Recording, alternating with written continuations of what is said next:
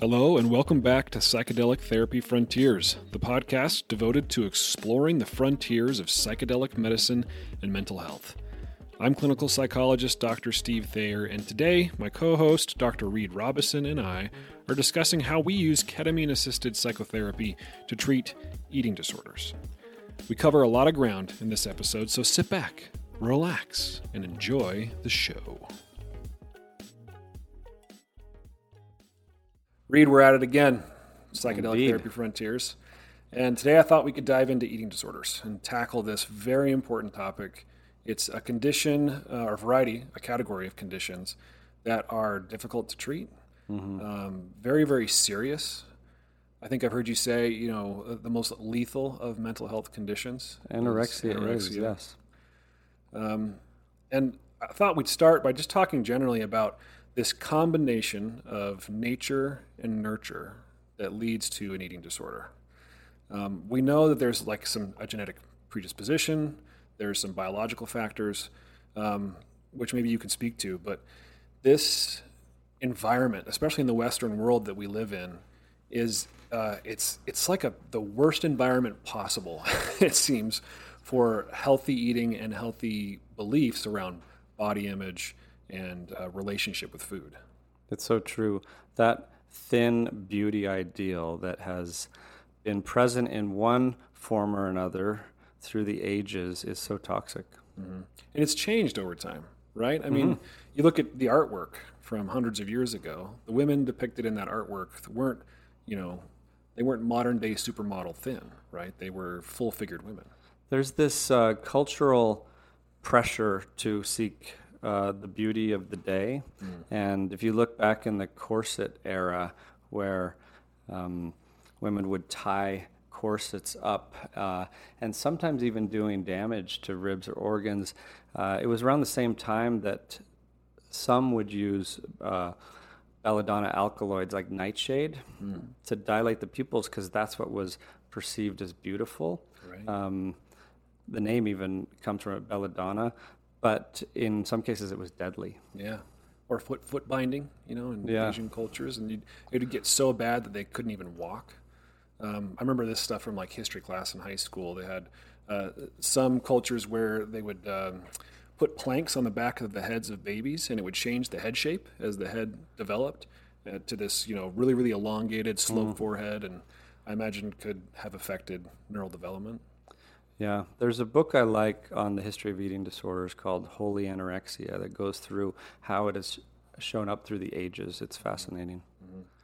So today, in our, in our modern time, we're dealing with, you know, uh, an ex- exposure to media influence on a level that is heretofore unexperienced. Um, we have it. We have you know an access to a supercomputer in our pocket that will remind us to look at it. And when we look at it, we're often on these apps that you know I certainly use. A lot of people use. It, teenagers, children who are sus- more susceptible to influence use constantly, and they're being fed not only images of human beings who um, are sort of steeped in this ideology of the way they should look, but also that are digitally altered.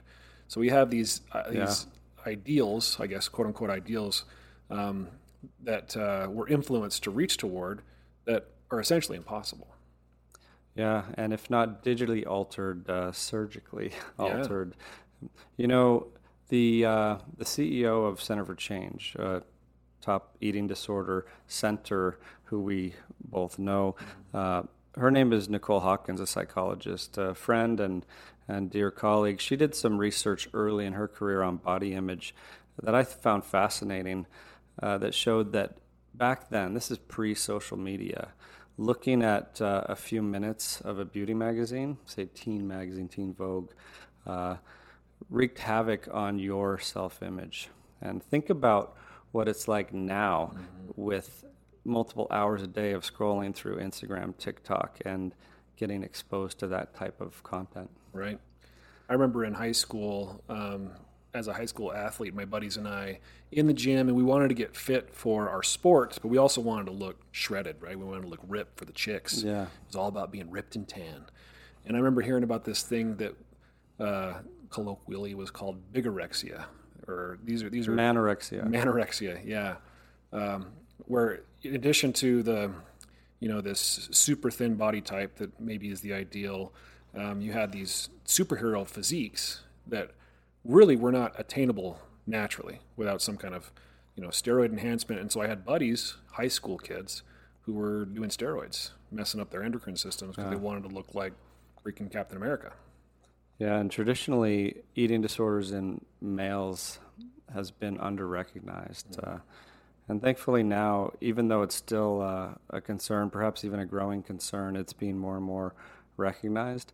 The ratio still is uh, more women to men because our society has been especially cruel to women. Yeah. Um, but uh, so many men are affected as well. In fact, have you heard of the? Uh, oh, okay. I'm drawing a blank.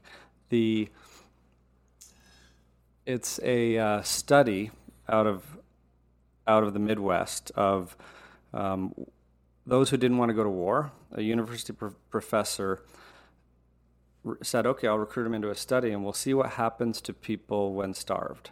And so they fed them like 1,600 calories of potatoes and turnips uh, over many weeks, and looked at what happened. And uh, we learn a lot from that study these days. It would never be approved. It was uh, uh, unfortunate in hindsight that it that it happened, but uh, we just didn't know as much back then. The purpose of the study was to see what happens if you're like a prisoner of war and starved. Right. But what we learned was a lot about eating disorders because the consequences were not just on the body; they were um, pretty seriously uh, seen in the mind as well in terms of what happened um, and lasted for weeks afterwards, where some of these participants in the study became obsessed with food. One was like walking home one day and stopped in dozens of different soda shops just to look at the food. There mm. were dreams. Uh, dreams of food, collecting recipes, but restricting what they'd eat, even when able to renourish. Um, and what happens in in eating disorders the brain being the fattiest organ we have when we restrict nutritional intake uh, the brain often takes the biggest hit. And uh, after after uh, eating again refeeding um, the brain is also the slowest to bounce back. It can take up to a year for it to really uh, return to baseline. Right and these biological underpinnings of eating disorders, I think, are really important for people to understand, especially family members of people who have severe eating disorders. Because uh, when you don't understand that a person with an eating disorder like anorexia doesn't respond to hunger cues the same way as you do, or doesn't taste food the same way that you do, never mind the psychological relationship that they have to food. When you don't understand those things, it, it can be it can be frustrating. You know, you, you see your loved one waste away and you just think, well, why don't you just eat? Yeah, and it doesn't work like that because I, th- I think that's a really good point you bring up that uh, loved ones, um, caregivers, therapists, prescribers, everyone needs to remember in working with eating disorders is this often becomes bigger than one's own ability to pull yourself out of it.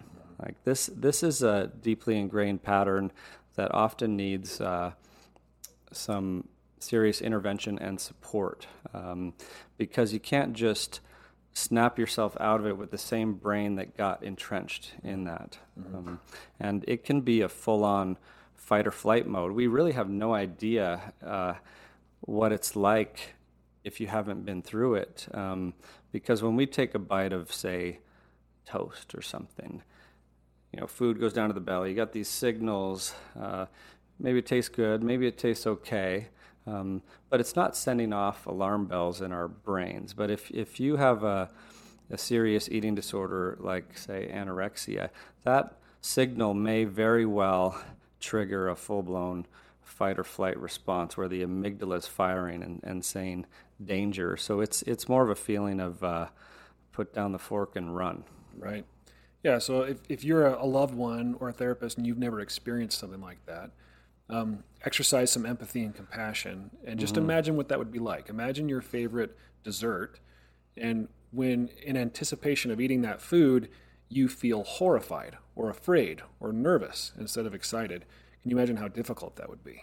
how difficult it would be to overcome. Yeah, because it's it's not only the the amygdala firing, it's also this like parietal lobe sense of self that's like overactively checking of oh no, did that bite of food uh, make me gain weight? Mm-hmm. And uh, it's so many systems are in hyperdrive when you're in that status, especially when you go from uh, restricting food intake seriously to beginning to refeed. That can be one of the hardest things. Mm-hmm.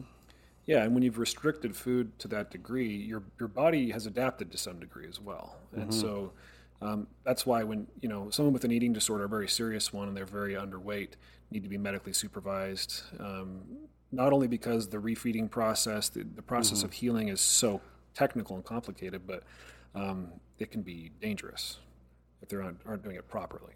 Yeah, there's something called refeeding syndrome where you do need to uh, be conscious of the rate of refeeding and the laboratory values um, that often need to be monitored along the way. And you have to start at a certain, you can't jump right up to the target calorie range. You need to ease into it and monitor uh, what's going on medically as well. Mm-hmm. And I want to talk more about the challenges of, of, treating eating disorders. But another thought I had about sort of society um, and its influences on our relationship to food and body is are the avail- the types of food that are available to us now. I mean, as a, as a global society, we feed more people um, enough calories than probably ever before. Right? There's still world hunger is still an issue, of mm-hmm. course, but um, in a place like America, we have we can go to a gas station and you can buy something that would have enough calories to keep you alive for just a few bucks. But these calories are not super nutritious. Yeah. Right.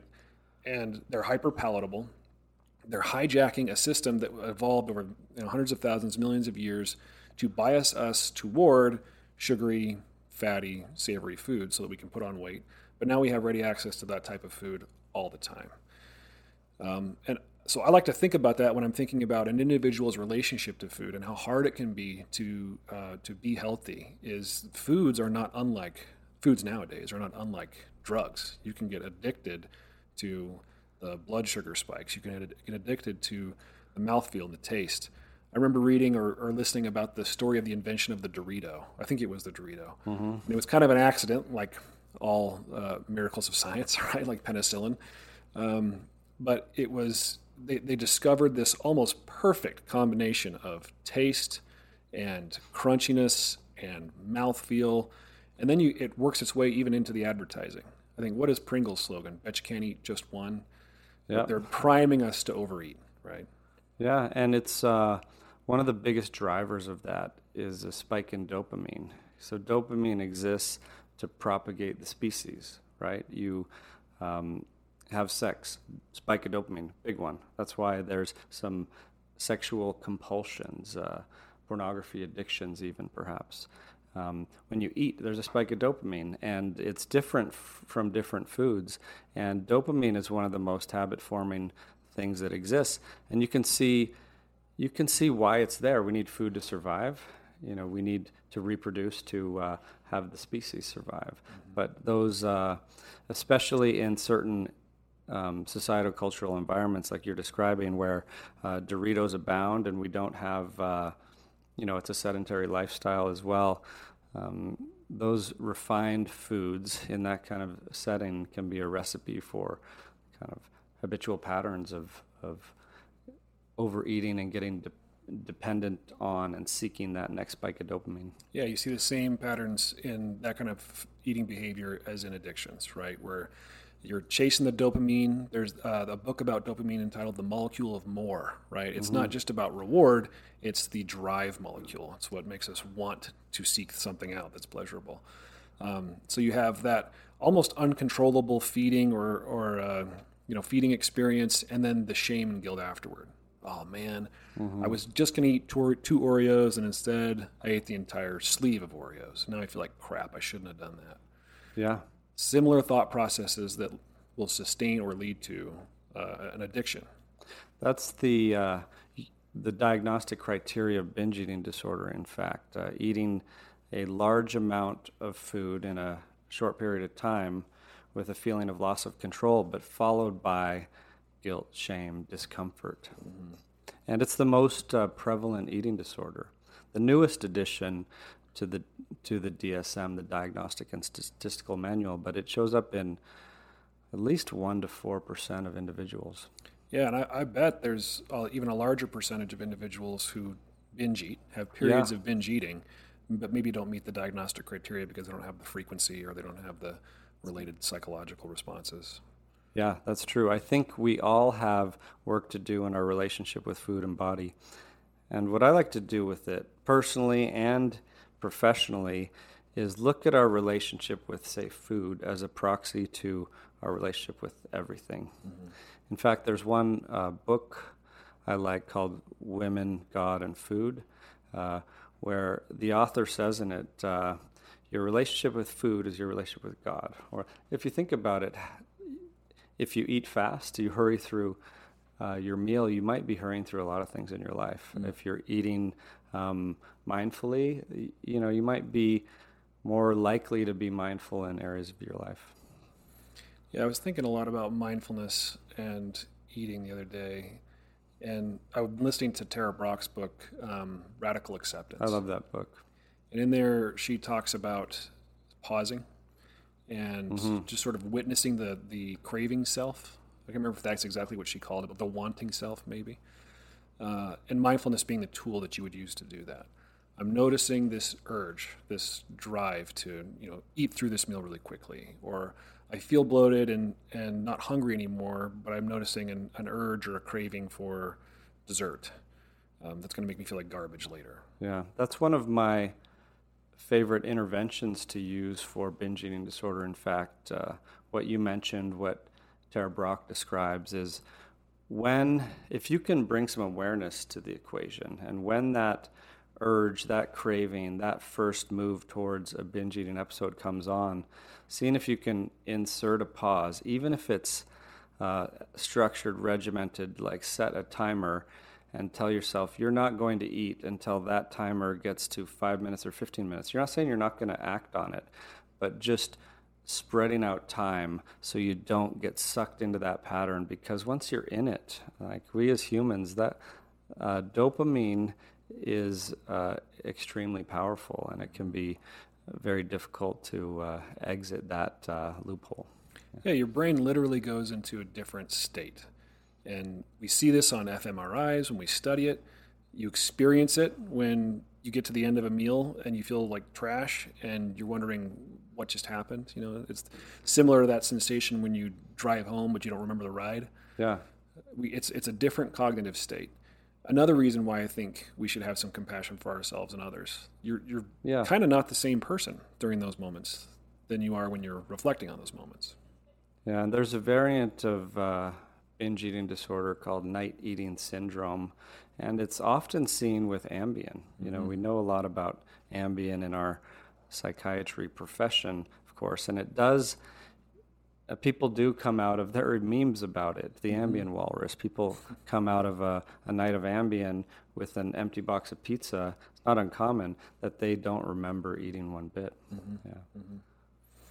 yeah imagine how how uh, frustrating that would be especially if you don't know it's happening i had a, um, a colleague once who had this problem and she would rage her, uh, rage she would raid her fridge at night mm-hmm. but wake up you know not knowing what she'd done and she was trying to get to a healthy weight couldn't lose the weight was wondering what was happening until she finally made the connection like oh there are items in my fridge that are gone.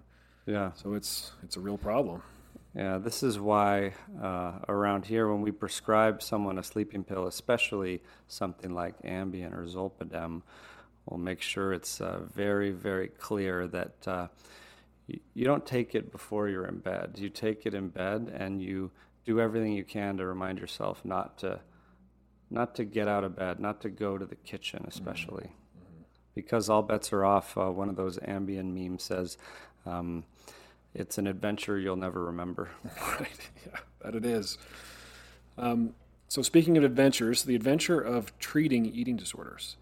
Eating disorders are notoriously difficult to treat. Mm-hmm. Um, you know, in part for the reasons we've been discussing. There's some genetic neurological, like mm-hmm. inherited neurological underpinnings for eating disorder. There's the environmental factors present today that make it so difficult to manage our relationship to food and, and body image. What are some of the other reasons, Reid, that eating disorders are so difficult?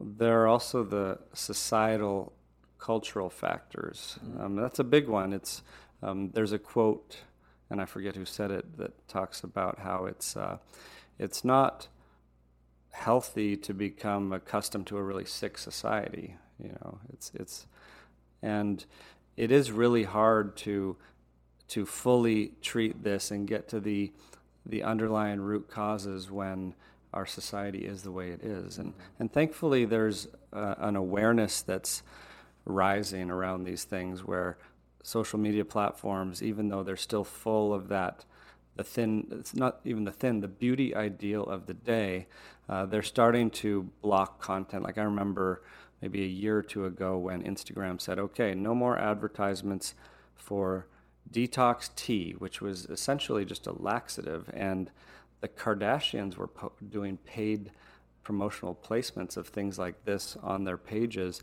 and think of the reach they have, and mm-hmm. and they they are um, kind of the epitome of the beauty ideal these days. So many people uh, strive for that, um, where it's unrealistic for most people who strive for that. We're all uh, we're all built differently. Mm-hmm.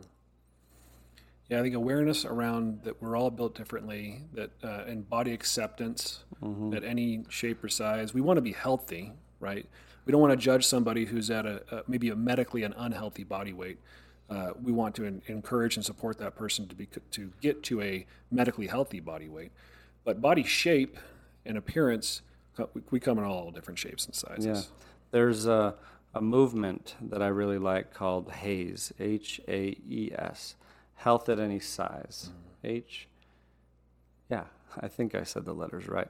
Um, because it's uh, it is it's not the weight number on the scale. Uh, it's so much more than that. Even the BMI doesn't get to it. Uh, you can be healthy at nearly any weight, and uh, we focus way too much on the scale. You don't need to know your weight to even survive. Mm-hmm. Mm-hmm. Yeah, I remember uh, an athlete friend of mine, very muscular person, uh, you know, solid dude. His BMI, I think, according to his BMI, he would have been obese, mm-hmm. uh, but a very, very cardiac, healthy, lots of muscle, you know, healthy person. BMI itself is not a great metric for health. Yeah, and often uh, when you go see your primary care physician or any medical practitioner, um, weight might be triggering, um, or even if it's not, we step on a scale and uh, the numbers recorded, observed, and, and the practitioner might even jump right into, like, you need to lose weight, uh, just jumping to conclusions based on that number, which I think is really unfortunate. And uh, I've been uh, on a crusade for years in trying to raise awareness. Um, not just in the eating disorder profession or the mental health profession, but in all the health professions of being more sensitive to that. Mm-hmm. Absolutely.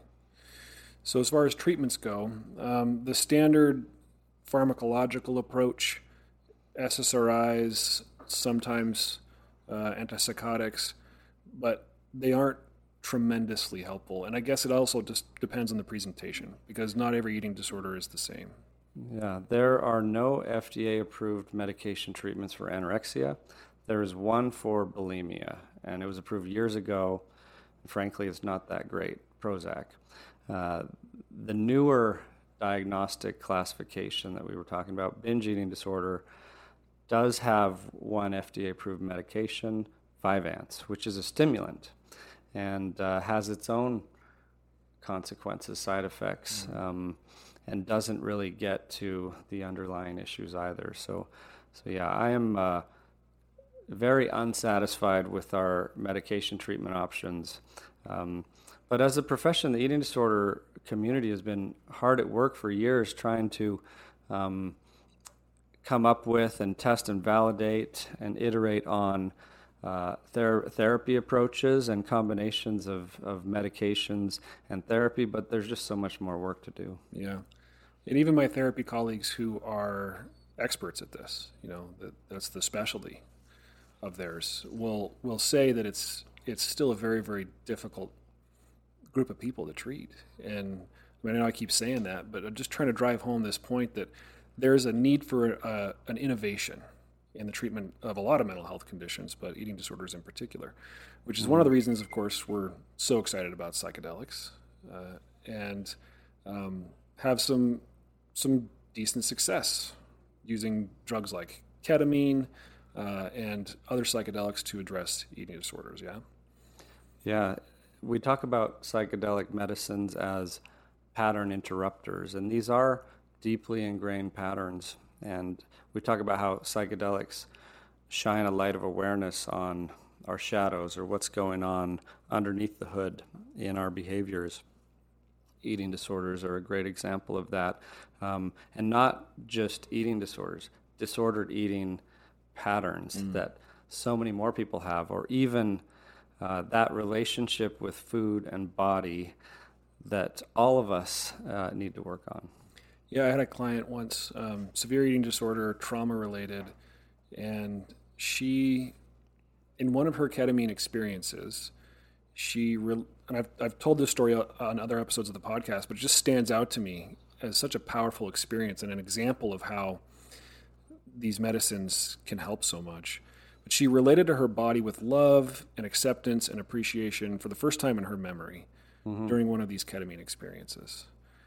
Um, so, loosening, we, have also talked in the podcast about this uh, spectrum, this entropic brain spectrum, right? Mm-hmm. Of being over controlled to chaotic.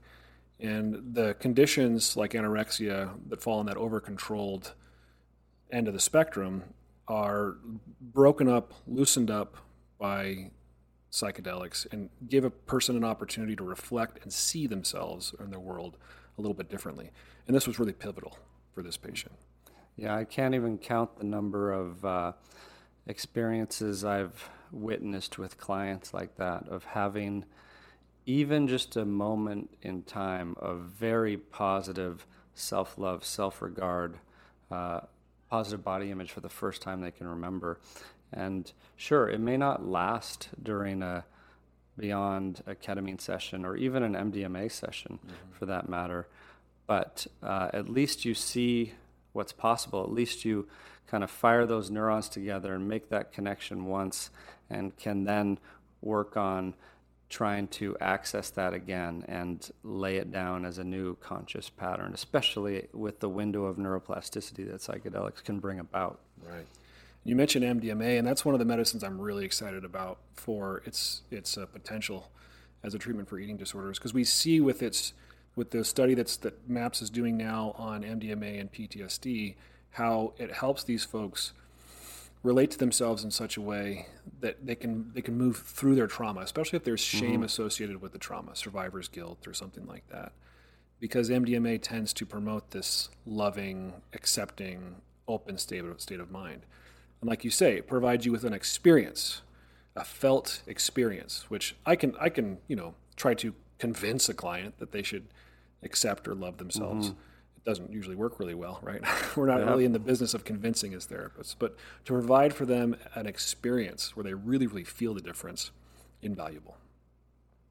Yeah, I'm uh, I'm really excited about MDMA for that purpose, not just for the healing from trauma, because trauma is a a big factor in many eating disorders. Right. Maybe half of individuals or more with eating disorders have an underlying trauma, but also because of that uh, pervasive negative self image that shows up in eating disorders that I believe MDMA has the potential to heal. Yeah.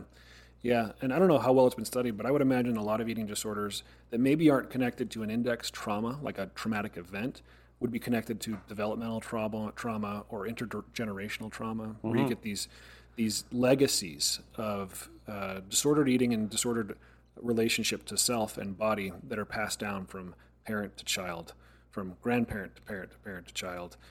Um, so it, it kind of muddies the waters or blurs the line between what's biologically inherited and what's uh, passed down through the culture of the family. Yeah, we learn all that in the bosom of the family. We learn how to relate to food and our own bodies from our parents and siblings, and then from our classmates and from the media and mm-hmm. from society as a whole. And uh, that gets deeply ingrained very early on, and it is intergenerational for sure. But uh, but I believe in this uh, psychedelic medicine era, we are shining a light on that. That, that that there is this intergenerational suffering being passed on, and that we can do our own work and break the cycle of that for not only ourselves but for the generations to come. This reminds me of another client experience, and you know we should say that any experience we share on here uh, is we were changing details. Uh, it's non-identifiable. I want to make sure we protect our clients' privacy. But mm-hmm.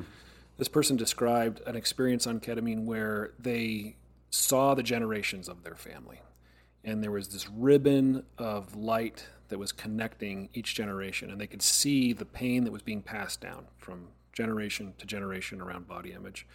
And this person decided that it was going to stop with them, and they didn't want to pass it on to their children. Again, something that maybe you could elicit in a therapy session cognitively. They would understand it. Mm-hmm. Sure, I don't want to pass on on my kid. Of course not. Why would I want to do that? But then they go home and find themselves, you know, being really anxious around what their children, child is eating or making comments about their child's body shape or size.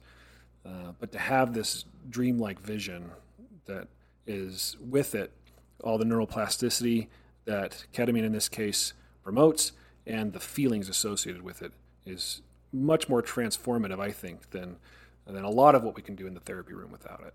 Oh yeah, I completely agree.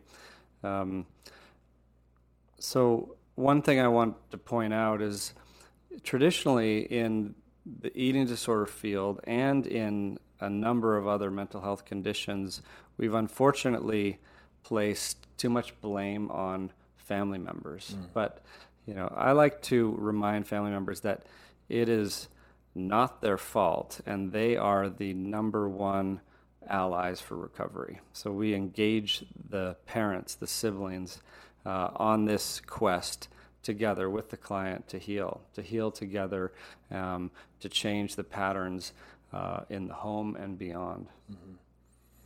Yeah, I'm glad you said that because we're talking a lot about passing down the pain. Yeah. And it's as a parent myself, it's hard not to blame myself when I see my kids saying some of the same things to themselves that I remember saying to myself when I was young, or having some of the same struggles that I remember having.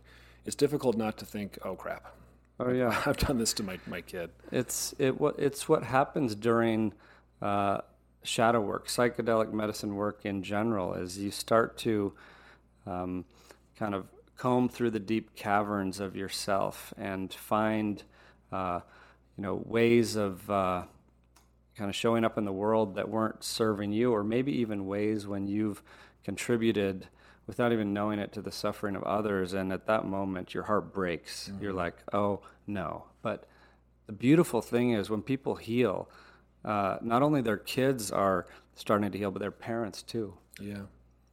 Yeah, you can be a catalyst for healing in the yeah. entire system. And sometimes when I have a client talking about this particular struggle, I'll, I'll I'll use sort of a paradoxical intention intervention where they might say something like, "Well, I'm such a burden to my family," yeah. and I'll say, "Well, of course you are. We are all burdens in one way or another. If you're in a relationship to somebody and they think about you and they care about you, they're going to feel pain related to you to some extent at some point. It's just kind of part of the game. But you're not you're not an unwelcomed burden. And yeah. so I'm trying to transform their thinking around the word burden because none of us really want to be a burden to others. But to be fully accepting that you can be an imperfect person in a relationship to a family member, in a relationship to a partner, in a relationship to your child, to a coworker, to a friend, you can be an imperfect person in that relationship. And, it, and it can still be a fulfilling relationship. And sometimes the ways we are in those relationships are too much, either for us or for them, and relationships end or they change, and that's okay too. Mm-hmm. So this idea of acceptance and openness to all things that is relationships, I think, can sometimes be healing. I remember after having twins, I stumbled upon this piece of art. It had uh, two adults carrying these uh, two bundled up babies on their backs, uh, and it was called Brightly Covered Burdens. It was mm. a beautiful thing, so I got a print of it. But uh, no, I think that's a, a, really good point as well because we are just walking each other home. We are all in this hot mess together. And in fact, when we ask for help, uh, when we show our true selves, it's actually a gift we're giving to each other of, of uh, engaging them in the healing journey and uh, you know, showing them how they can uh, help share some of that burden. It's like it's really it's what we're here for. Yeah. I know there will be people listening to this who will think about times in their lives when they have opened up to friends or family members, to people in, they're in relationships with, been vulnerable and been harmed. You know, they they're worried that yeah. they're a burden, and they discover that the other person actually doesn't like them and doesn't want to be in a relationship with them. So they might be hearing this and saying, "Well, easy for you guys to say." But um, so I want to I want to say that out loud and and um, you know pay my respects to how difficult it is mm-hmm. to be oh, in yeah. this world and be in relationships with other people. It doesn't always work out when you're vulnerable, but I think on balance, it's better to show up and uh, be open, be yourself, come what may. Yeah, and you know every moment in life we're either opening up to life, which is brave and scary and risky, or we're closing down and constricting to life. And eating disorders are an example of that. We can talk about that more, but um, that open heartedness is where all the good stuff is. The you know full flowering expression of like feeling, experiencing, living your life, but you're also going to get hurt at times. It's it's inevitable. And we have like colloquial phrases about, you know, like rolling with the punches as an example of how to take that hurt and keep going. Yeah. To being flexible. When we're rigid and bracing against a force and it hits us, it can hurt us more. If you think about standing in the waves in the surf, you know, if you try yeah. to smack yourself into that wave, you might do a little bit more damage than if you turned around and body surfed it, rode with it. And another thing I like to uh, point out for family members on this topic of not placing blame, but but uh, showing up together on the healing journey is what you mentioned at the beginning that that eating disorders, like many mental health conditions, are a combination of genetic and environmental factors. In fact, on average, I'd say mental health conditions are about 50 50 in general, and eating disorders are no exception. Some a little less, some a little more than that. Um, because we're, we're born into this world genetically wired with a certain deck of cards. And it may not be on a path to an eating disorder. It usually is not. But what happens is there's this perfect storm of biopsychosocial, environmental factors. Like it might be that you go into, you're wired with uh, a conscientiousness and a certain level of potential anxiety, and then you go into ballet class at a young age, and your teacher is just yelling at you um, about you know negative body image related things, um, or it may be some loss of control or traumatic thing that happened, some bullying incident, maybe multiple of those, but then that perfect storm is what can lead to the onset of uh, disordered eating or even eating disorders. Right. Yeah, in the Air Force, when we would, I was in the military for a while, and we would look at aircraft mishaps. What would what what factors led up to an aircraft mishap? Because there's so many controls and safeguards in place to prevent an aircraft mishap. What happened? So we, they called it the Swiss cheese model of analysis. And you know, if you if you stacked a bunch of slices of Swiss cheese together, the likelihood that they're that the holes are going to line up, any one set of holes is going to line up that you could pass a hmm. bullet all the way through, is very very rare, but it can happen. Yeah. So each of those variables you're talking about is you know one one layer of cheese, and the the idea that as a parent I am responsible for all of those layers of cheese is kind of insane. Right, let's let's have some compassion for ourselves uh, as caregivers of people with mental health conditions. Yeah, yeah, of of anyone in this world, it, mm-hmm. it's uh, it's a hard journey, um, no matter where you're coming from. Right, right. There's another way of uh, looking at it too on this nature versus nurture debate. Um, and by the way, I don't think it's ever nature versus nurture. It's always nature and nurture. Yeah, it's always both. But in the in the oncology field, there's this concept of uh, a two-hit hypothesis. You might have a a mutation in a tumor suppressor gene or some genetic variant that puts you at risk for cancer, but the second hit might be smoking cigarettes, which helps explain why one person could be a smoker and not get lung cancer, but the next person does. Right. Yeah. Well, is there anything else with respect to psychedelics and the treatment of eating disorders that you think we ought to cover?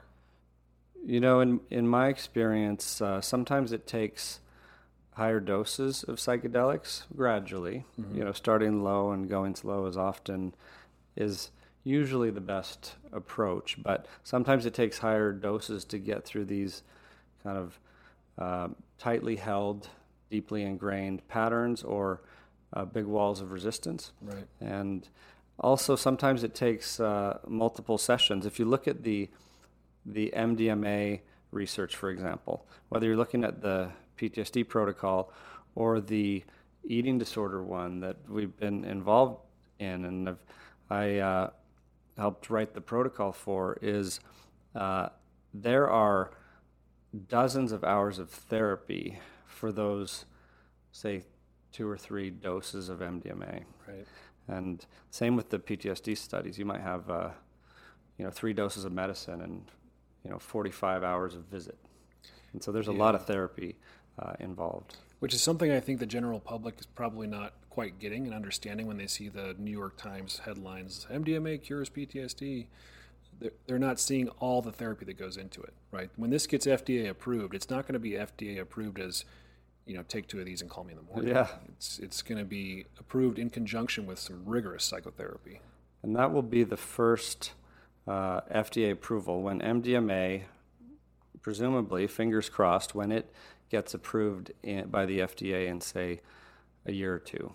It will be the first uh, medication plus therapy approval, and it'll also be the first medication assisted cure. Um, there was an article in JAMA, an editorial, talking about the MDMA results for PTSD a couple that came out a couple years ago that that talks about that is like how uh, pivotal is that that we we don't often go for the cure in mental health, or at least with medications. and psychotherapy, sure, uh, and it's uh, the talking cure. It's a long, drawn-out process. Right. But but in uh, in prescribing, all too often, unfortunately, because of the options we have, we're we're going for the symptoms. Mm-hmm. Mm-hmm. But but this is changing. We're entering this new era of curative psychiatry or interventional psychiatry, where people can come in um, and get a dose of medicine, a psychedelic medicine, uh, with uh, holding space and guiding from you know skilled clinicians, and then go home and not take this as a daily pill, but come back for more therapy. Maybe maybe another dose or two along the way, but. Uh, but yeah, this is the dawn of a new era that I'm yeah. really excited about. As a therapist, I am so excited about this. Like I keep referencing, it's we're providing chemically induced experiences, right? Or plant medicine induced experiences. We called it chemical perspective, you know.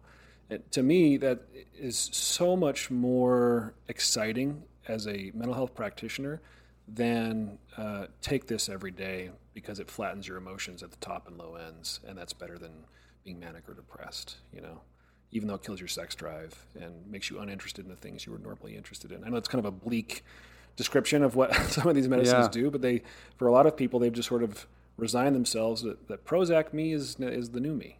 Mm-hmm. Maybe it doesn't have to be for many of us. Uh, a couple other things worth mentioning on the topic of eating disorders is that I, I think we need to be more proactive in screening, in talking about these things, uh, looking at them in ourselves, in our loved ones, with our clients. Mm. And there are some good screening tools out there. Unfortunately, they're not used often enough, in my opinion. But we do need a sense of urgency.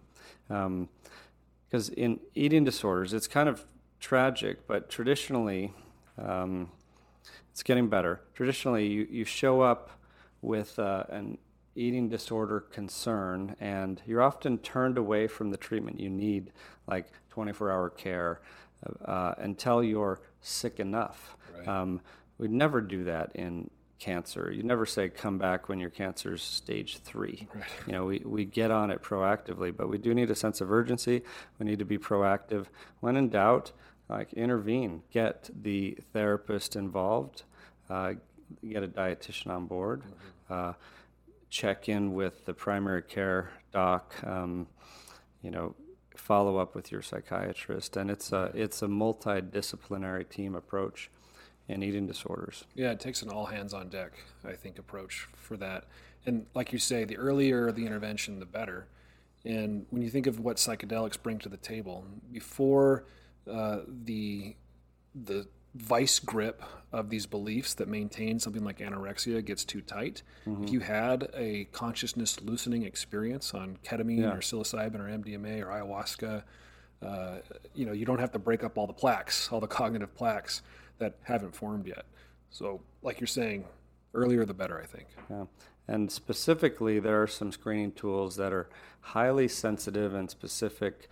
Like there's one that comes out of the UK called the SCOFF, S C O F F. It's a very brief questionnaire uh, where, if any of the questions are answered yes, it suggests the need for screening. And we can, of course, put these in show notes. Mm-hmm. Um, there's a, a condition as well that we're seeing more and more. While not an official diagnosis, it's wor- worth being on the lookout for called orthorexia. Right. And uh, it's basically an unhealthy obsession with clean eating. Um, and there are some some screening tests that are becoming more and more validated, like the Bratman, B R A T M A N, um, orthorexia uh, yeah. uh, screening test. You'll see this a lot in fitness and wellness communities, mm-hmm. you know, and it revolves around particular diets that there can be some religious fervor about, you know, where, where, people there's the vegan community, there's the ketogenic community, there's the you know, the carnivore community, and they, they become very very extreme and polarized. And it is there's there's sort of a, a, a restrictive, obsessive, uh, and again sort of religious zeal about uh, some of these eating ways of eating, these nutrition styles, I don't know what you would call them, that reaches pathological levels. Yeah, and if you back to what you said about like constricting towards life, the more and more food rules you have, the, the less and less you can uh, enjoy food, right? And uh, same goes for life. Uh, you know, when you when you uh, have a negative body image that's growing and taking a grasp on on you, and you won't let yourself say be seen or wear certain clothing or go to the swimming pool, then you're constricting that life experience. And so one of the goals um, in treatment of eating disorders, no matter what approach we're using, we're we're loosening the grasp that that stuff has on us and opening up more and more to, you know, the full experience of life. It's a good metric to use when just evaluating anything that's coming at you in your life or anything that any kind of habit or pattern that you have. Is this experience or life constricting or is this experience or life expanding? Yeah, and it's a balance too. It's a spectrum. Uh, or you mentioned the over control end of the spectrum where you see conditions like anorexia, OCD, anxiety. Mm-hmm. Um, and on the other end of the spectrum, with the loss of control, it might be binge eating disorder, bulimia with binge purge cycles. And uh, there is beauty in the spectrum, there's wisdom in having uh, control sometimes and uh, letting go of control at other times. But uh, I think the the target is in the middle. Like yeah. we're striving for balance. Balance or at least fluidity. Mm-hmm. You know, can, yeah. Can you fluidly move from one extreme to the other, uh, or are you fixated there? Yeah. Because I can think of times in my life when I have needed some rigid control. You know, I'm I'm on a long hike or a long race or whatever, and I, I need to I need to use different forms of motivation to keep me going. Some of them is the inner drill sergeant that says keep going, and sometimes in colorful language, right? and then sometimes it's the other. It's it's the the yang or the yin. You'd have to tell me which one it is, but it's you know the the more open and accepting. It's okay. You're going to be all right. You know, loosen up. Yeah, it's uh, the yang is that kind of control, and the yin kind of that fluid flowing. Got it. Um, but uh, I think it's a good analogy, and that's often. I know this is a bit of an aside, but it's often used to describe the the masculine and feminine energies. Mm-hmm. And if mm-hmm. you look at uh, in yourself, like what your predominant uh, disposition is in, say in relationship, it doesn't matter if you're what your gender is perf- personally, or if you even have a gender. Mm-hmm. You know, it it's like, are you more likely to take the wheel, take control, make the decisions? Are you, or are you more likely to go with the flow? Um, do you are you more likely to be the shoulder to cry on or do the crying? Um, but what's what's that beautiful enlightened balance is what you said the fluidity of being able to play both roles even though we all have innately um, a predisposition somewhere on one end of that spectrum for the most part and uh, yeah so i like what you said about the fluidity in life is being able to uh, kind of swing along this pendulum uh, as the demands of life require it, um, rather than showing up um, with a strict rule that cannot be broken, like I have to exercise every single day or get a certain number of steps, because some days just don't allow for it. Mm-hmm. Um, and so I think that's, uh, like you were pointing out, something that's good to be on the lookout for is how rigid are our personal rules. Um, or even on the other end, like adding some structure when needed, some some discipline when needed, when we're um, when the opposite is showing up for us. Yeah, yeah. Mental health is to some extent balance and then ease of fluidity between the two, and I think you achieve that through self-awareness, mindful awareness, self-acceptance, mindful acceptance, and compassion. When we um, stumble too far to one end of the spectrum or the other and experience some damage. And, and while we're on the topic of exercise, um, I think it's worth pointing out that uh, our, our intentions are important, and it's worth uh, questioning our motives, uh, asking ourselves, you know, why we do the things we do, or why is this thing in my life, or why is this thing not in my life? Um, because all too often uh, I see people, you know, eat a hamburger go to the gym to work off those calories rather than you know what I believe is is uh, a more balanced approach of you know eat a hamburger because you want to check in with yourself so you're not uh, doing it mindlessly or not eating beyond the point of when you would want to or need to but also um, going to the gym because it feels good because you enjoy joyful movement and expression right you know? yeah because it makes your body healthier and uh, and if you think you're going to work off the calories from a hamburger in 30 minutes in the gym, you're probably wrong. Like, I think we have a distorted view of the balance between caloric intake and caloric expenditure through exercise. Um, but it would just be, as you were saying, better if we approach these things, eating, exercise, activities, uh, with healthy intention. Yeah, there's a there's an an author I like, a researcher in the eating disorder world out of uh, Canada named uh, Niva Piran. She's done some great work. She wrote a book called Journeys of Embodiment, a textbook. I have it here somewhere, but uh, I'm thinking of her her book and her theories because we were talking about corsets earlier, and she uses the analogy of uh, as we're born into this world, and, and, this is focused on women who who have uh, you know have been treated the harshest uh, by far in terms of you know food and body image mm-hmm. struggles. Um, as we're born into this life, we have uh, freedom. We enjoy joyful movement. We don't have these rules constricting us from living, but then the societal rules and expectations are layered on. And it's like these hooks of a corset. Mm. Uh, and then one day we're like, oh no, I just constricted my life down to very little, and I can't move or breathe or live uh, freely. And so the journey uh, back home to embodiment is one of unhooking those hooks of the corset. And she even has a experience of embodiment scale that I really like. It's uh, it'll break it down into categories of like joyful sexual expression or using your voice mm-hmm. uh, or um, connecting with movement and dance and things like that that you might have done as a kid but don't feel like you can anymore. Um, so it is a journey. Uh, the healing journey in eating disorders is, is a journey of coming home to your body. And I would, you know, we should be patient with ourselves on that journey home. If I'm gonna, if I can riff on that corset analogy, like when you splint a limb because it's injured, the muscles atrophy from lack of use.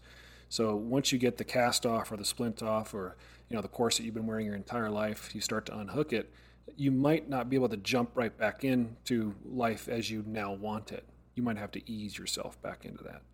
So be patient with yourself as you change, as you go through mm-hmm. the process and the journey of change. Yeah. Well, thank you, Reid. This is a Likewise. good conversation. Always love having them. Same. Go Psychedelic Therapy Frontiers team. Thanks, Steve. Thank you for joining us today. Psychedelic Therapy Frontiers is brought to you by Novamind, a mental health company that specializes in psychedelic medicine and research. You can learn more about Novamind's mission to increase access to legal, safe, and evidence based psychedelic medicine at novamind.ca. If you like what you heard today, please subscribe to the podcast on whatever platform you're using to listen or watch. Also, if you're feeling generous today, please leave us a glowing review on Apple Podcasts, Stitcher, or wherever you like to listen. This will help us get into the ears and faces of more people and help us put wind in the sails of the psychedelic medicine renaissance. Thanks for listening. Hey listeners, it's Steve Thayer here, letting you know that Numinus offers unique training opportunities for mental health practitioners to develop their skills and expertise in offering psychedelic assisted therapy to clients. These courses are carefully crafted by Numinus professionals like myself, Reid, Joe, and others, and offer a variety of high quality learning experiences. So, if you would like to learn more about these trainings, you can find the link in the show notes below or you can visit numinus.com forward slash training. That's numinus.com forward slash training. The content of this podcast does not constitute medical advice or mental health treatment. Consult with a medical or mental health professional if you believe you are in need of mental health treatment.